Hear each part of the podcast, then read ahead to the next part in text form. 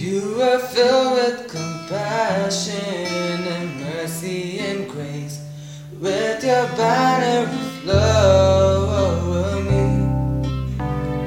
I am longing to see you one day face to face.